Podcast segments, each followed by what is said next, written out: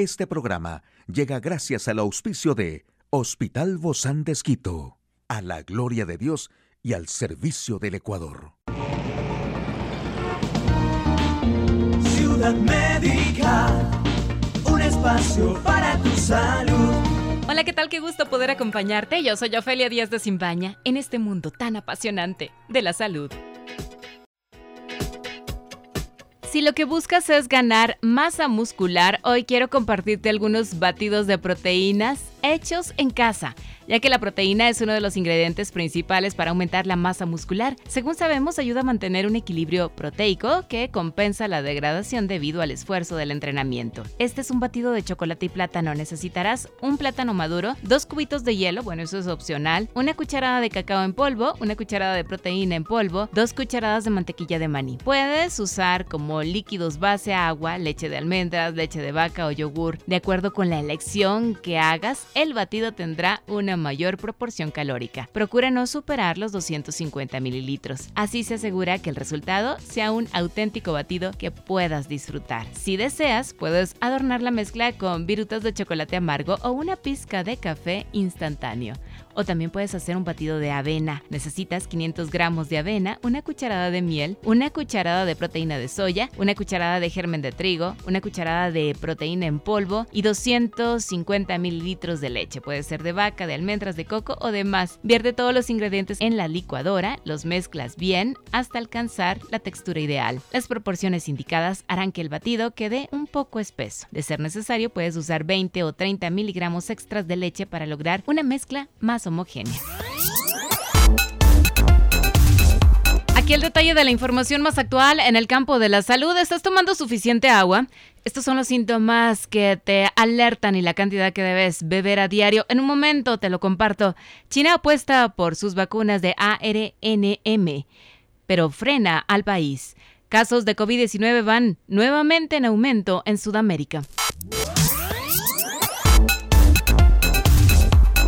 Beber agua es un acto cotidiano que no se toma muy en serio, sin embargo, hidratarse constantemente está relacionado con diversas funciones orgánicas como la digestión, la excreción de toxinas y el metabolismo. Según la clínica Mayo, el agua compone aproximadamente el 60% del peso corporal. La falta de agua puede llevar a la deshidratación, una afección que se presenta cuando el cuerpo no tiene suficiente agua para realizar funciones normales. Todas las células, tejidos y órganos del cuerpo necesitan agua para funcionar bien. El agua sirve para eliminar desechos a través de la orina, el sudor y la defecación, mantener la temperatura normal, lubricar y acolchonar las articulaciones, proteger tejidos sensibles. Si sueles beber poca agua, quizá tu cuerpo te esté enviando señales. Estos son algunos de los síntomas que te dirán si tienes que aumentar tu consumo de agua. Boca seca, piel seca, que se descama, ojos hundidos, rojos o la zona de los lagrimales está seca, dolor en la zona de las articulaciones, disminución de la masa muscular, fatiga, cansancio y somnolencia, orina de color oscuro. Y mire usted, China intenta sortear su mayor brote de coronavirus sin una herramienta que podía haber adoptado hace muchos meses, el tipo de vacunas que han demostrado ofrecer la mejor protección contra los peores efectos del COVID-19. Aún no se ha autorizado su uso en la China continental, a pesar de que las autoridades de Hong Kong y Macao lo han hecho por separado. Ahora los expertos en salud afirman que ese retraso resultado de anteponer la política y el orgullo nacional a la salud pública. Podría provocar muertes por coronavirus que serían evitables y mayores pérdidas económicas, ya que se cerrarán ciudades enteras para aislar a la población desprotegida del país. No es el caso de China, los reguladores no han dicho públicamente por qué no han actuado. Las vacunas de ARNM están autorizadas en gran parte del mundo y han demostrado ser seguras y eficaces en cientos de millones de personas, mientras otros países han podido funcionar casi con normalidad porque sus habitantes están protegidos por la vacunación o por una infección previa. A China solo le queda su estrategia de aislamiento para evitar un gran número de hospitalizaciones y muertes Después de una pausa de varios meses, los casos confirmados de COVID-19 van nuevamente en aumento en el extremo sur de Sudamérica, pero las autoridades de Argentina, Chile y Uruguay esperan que las altas tasas de vacunación ayuden a que el más reciente repunte no sea tan mortal como los anteriores. Al mismo tiempo, existe preocupación de que muchas personas no estén preparadas para volver a adoptar las medidas de prevención que las autoridades aseguran son necesarias para garantizar que el número de casos siga siendo manejable. Aunque el número de pruebas positivas sigue siendo muy inferior a la oleada anterior, los expertos afirman que el aumento de casos confirmados de COVID-19 es un recordatorio de que la pandemia está lejos de haber terminado. Hoy en Médico Directo hablaremos sobre la endoscopía bariátrica. ¿Quiere saber usted más de este tema? Lo invito a que nos acompañe. Una charla amigable con nuestro invitado. Hoy recibimos con muchísimo agrado al doctor, al doctor Paula Barca. Él es gastroenterólogo del Hospital Bozán de Esquito. Gracias, doctor, por acompañarnos. Bienvenido. Muchas gracias por la invitación. Gracias, doc. Doctor, ¿a qué nos referimos cuando hablamos de una cirugía bariátrica eh, y, y cómo es que se llega a dar este, este procedimiento? Bueno, es, creo que es importante poner eh, de antecedente que una de las pandemias más importantes hoy por hoy es la obesidad, el sobrepeso y la obesidad en toda la población. Entonces existe una rama de la medicina que hoy por hoy eh, se está perfeccionando, que es la parte de la bariatría. Entonces esto engloba algunas especialidades, no solamente al gastroenterólogo, y de ahí se derivan eh, algunas ramas de lo que sabemos la cirugía bariátrica y últimamente que toma un poco más de fuerza es la endoscopía bariátrica.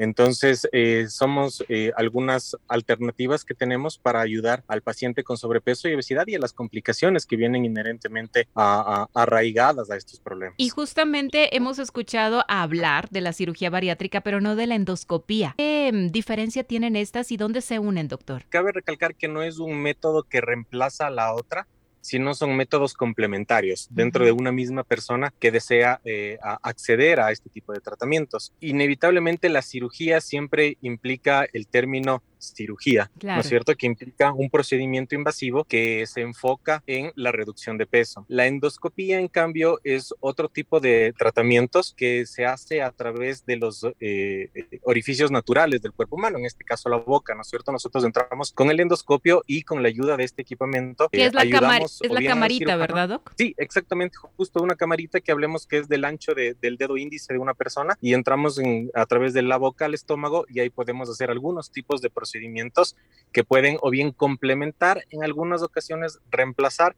La ventaja es que no son tan invasivos y por ende requiere un tiempo de recuperación mucho más, eh, eh, mucho menor. Sin embargo, doctor, ¿quiénes son entonces los candidatos para esta endoscopía bariátrica? A ver, la endoscopía bariátrica eh, tiene algunos candidatos. Nosotros nos basamos mucho en un índice que se conoce como el índice de masa corporal, que eh, no es más que una relación entre la talla y, la, y, el peso del paciente. Y a partir de un índice de 25, es decir, cuando las personas ya se catalogan como sobrepeso, pueden acceder a algunas de las terapias que no son tan invasivas que les ayudan a disminuir el peso, incluso en algunos momentos llegando a evitar o a prevenir la obesidad ya en sus estadios un poco más complejos.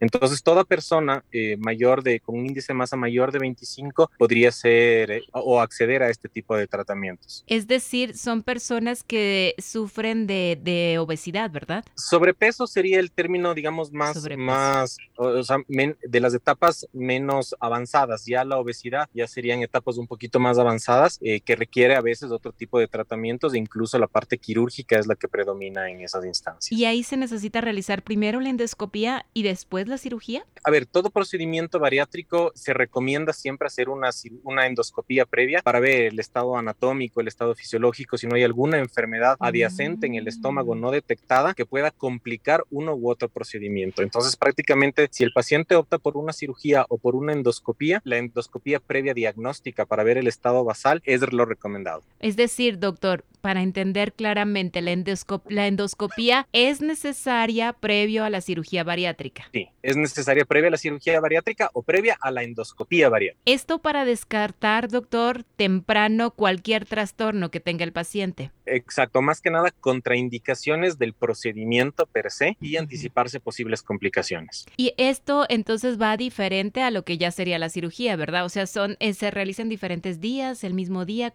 ¿Qué sucede durante esta endoscopía? En el caso de que el paciente eh, sea tributario, que la persona sea tributaria a una cirugía bariátrica, la endoscopía se realiza en un tiempo diferente, es decir, algunos días o semanas antes para descartar cualquier contraindicación al procedimiento. En el caso de la endoscopía bariátrica, eh, en algunos sitios podemos hacer la endoscopía y en ese momento, viendo que todo esté en orden, por llamarlo así, podemos proceder al procedimiento bariátrico. Eh, si es que eventualmente encontramos eh, algo que tengamos que resolverlo antes, lo resolvemos y en una segunda sesión haríamos el procedimiento bariátrico. O sea, puede ser ese mismo día si todo está bien. En el caso de la endoscopía, Sí, así es. ¿Y cómo saber si se necesita este examen? O como decíamos antes, esto es mandatorio. Es lo recomendable, antes de la endoscopía, de la, de la cirugía, es prácticamente mandatorio, sí, porque el cirujano tiene que saber si no existen ciertas alteraciones anatómicas que le puedan complicar a él en el mismo procedimiento quirúrgico, sí, y él no entrar a ciegas, por, por llamarlo así, al estómago a operar. Tiene, tiene que saber la anatomía, la conformación, qué es lo que va a hacer, eh, eh, para tener la relación. En la endoscopía, como decíamos, en el mismo día se puede tomar la decisión. Si es un estómago sano, no tiene contraindicación, eh, en ese momento se procede a hacer el procedimiento. ¿Qué situaciones complicarían la posterior cirugía en esta endoscopía? ¿Qué es lo que, lo que ustedes como gastroenterólogos pueden visualizar que alerte de pues no hacerla todavía y esperar hasta que eso sea tratado? Ya, por, por ejemplo, hernias diatales Mm. Las hernias diatales son una, una, una, una eh, patología, una enfermedad que no es que la contraindiquen, sino que le hacen al cirujano tener un abordaje diferente.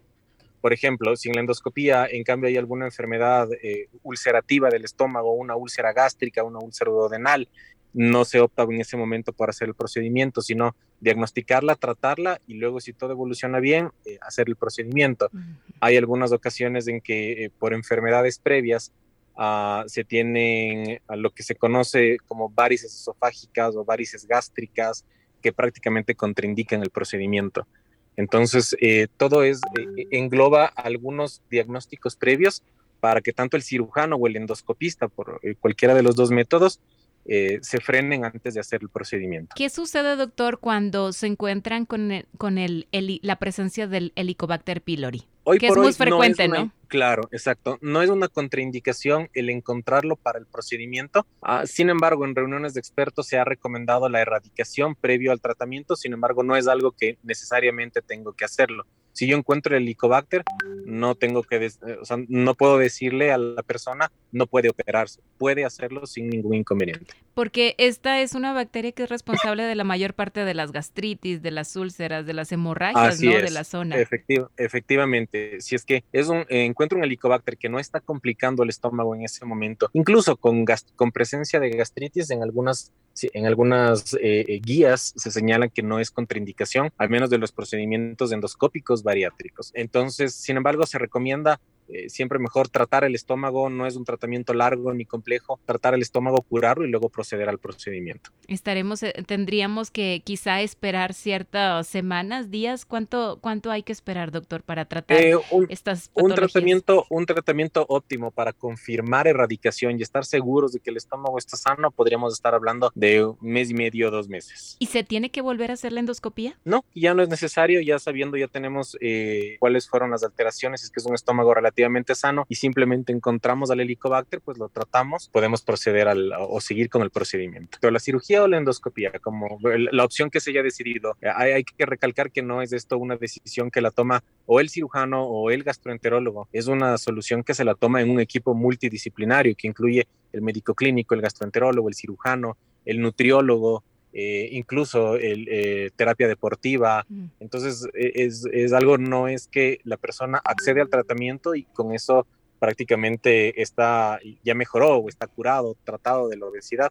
no es así, es un tratamiento multidisciplinario que si bien es de un empuje, engloba muchas otras esferas. Muchísimas gracias, doctor Paul Abarca, médico gastroenterólogo del Hospital Bozán de Esquito. A usted, amigo y amiga, gracias por acompañarnos, a seguirnos cuidando. Hasta la próxima. Puedes escuchar de nuevo este programa en radio hcjb.org. Este programa llegó a usted gracias al gentil auspicio de Hospital Bozán de Esquito, a la gloria de Dios y al servicio del Ecuador.